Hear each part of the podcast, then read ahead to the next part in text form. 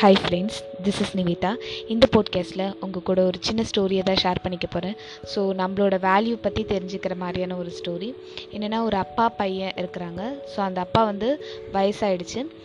அவருக்கு தெரிஞ்சிருச்சு ஓகே நம்ம நம்மளோட லைஃப் வந்து முடிய போகுது அப்படின்னு சொல்லிட்டு.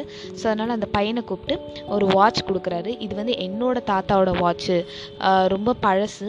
இதை நீ என்ன பண்ணு? போய் பக்கத்தில் இருக்கிற வாட்ச் கடையில் கேளு. இதை எவ்வளோக்கு வாங்கிப்பாங்க அப்படின்னு சொல்கிறாரு உடனே அந்த பையனும் போய் கேட்குறான் கேட்கும்போது அவங்க சொல்கிறாங்க அஞ்சு டாலர் தரலாம்ப்பா அப்படின்னு சொல்கிறாங்க உடனே அந்த பையன் வீட்டுக்கு வந்து அவங்க அப்பா கிட்ட சொல்கிறான் அதுக்கப்புறம் அவங்க அப்பா சொல்கிறாரு பக்கத்தில் இருக்கிற மியூசியமில் போய் கேளு எவ்வளோ தருவாங்க? அப்படின்னு சொல்லிட்டு.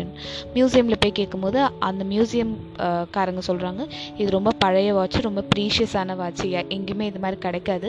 ஸோ நாங்கள் இதுக்கு வந்து ஐநூறு டாலர் தரோம் அப்படின்னு சொல்கிறாங்க ஸோ அந்த வாட்ச் கடைக்காரன் அஞ்சு டாலர் தான் தரேன்னு சொன்னான். ஆனால் அந்த மியூசியமில் பார்க்கும்போது ஐநூறு டாலர் ஸோ அந்த பையன் கேட்டுட்டு வந்து அவங்க அப்பா கிட்ட வந்து சொல்கிறான் இது மூலயமா நான் உனக்கு என்ன சொல்லணும் அப்படின்னு நினைக்கிறேன்னா உன்னோட வேல்யூ அப்படிங்கிறது எதை பொறுத்து இருக்குது அப்படின்னா நீ எங்கே இருக்கிற அப்படிங்கிறத பொறுத்து தான் இருக்குது இப்போ ஒருவேளை அந்த வாட்ச் க அந்த வாட்ச் கடையில் போய் அந்த வாட்ச் இருந்தது அப்படின்னா அதோட வேல்யூ கம்மி அப்படின்னா அதுவே வந்து நினைக்க ஆரம்பிச்சிடும் ஓகேவா அதுவே வந்து அந்த வாட்ச் வந்து மியூசியமில் போய் இருந்ததுன்னா அதுக்கு தன்னோட வேல்யூ வந்து தெரியும்.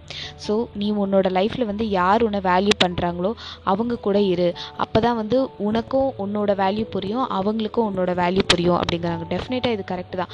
நம்மளோட லைஃப்பில் வந்து நம்ம என்ன மாதிரியான ஒரு இடத்துல இருக்கணும் எந்த மாதிரியான ஒரு ஃப்ரெண்ட்ஸோட இருக்கணும் எந்த மாதிரியான ஒரு ஒர்க் பிளேஸில் இருக்கணும் அப்படின்னா நம்மளை வந்து வேல்யூ பண்ண தெரிஞ்சிருக்கணும் அவங்களுக்கு. நம்ம வந்து ஓகே இவ்வளோ இவ்வளோ ஒர்க் பண்ணுறாங்க அப்படிங்கிறது அவங்களுக்கு நல்லா தெரிஞ்சிருக்கணும். ஸோ அந்த மாதிரி இடத்துல தான் நம்ம வந்து ஜாப் பண்ணணும். ஸோ டெஃபினட்டாக இது வந்து ஒரு சூப்பரான ஸ்டோரி அப்படின்னு சொல்லலாம். Thank you for listening to this podcast bye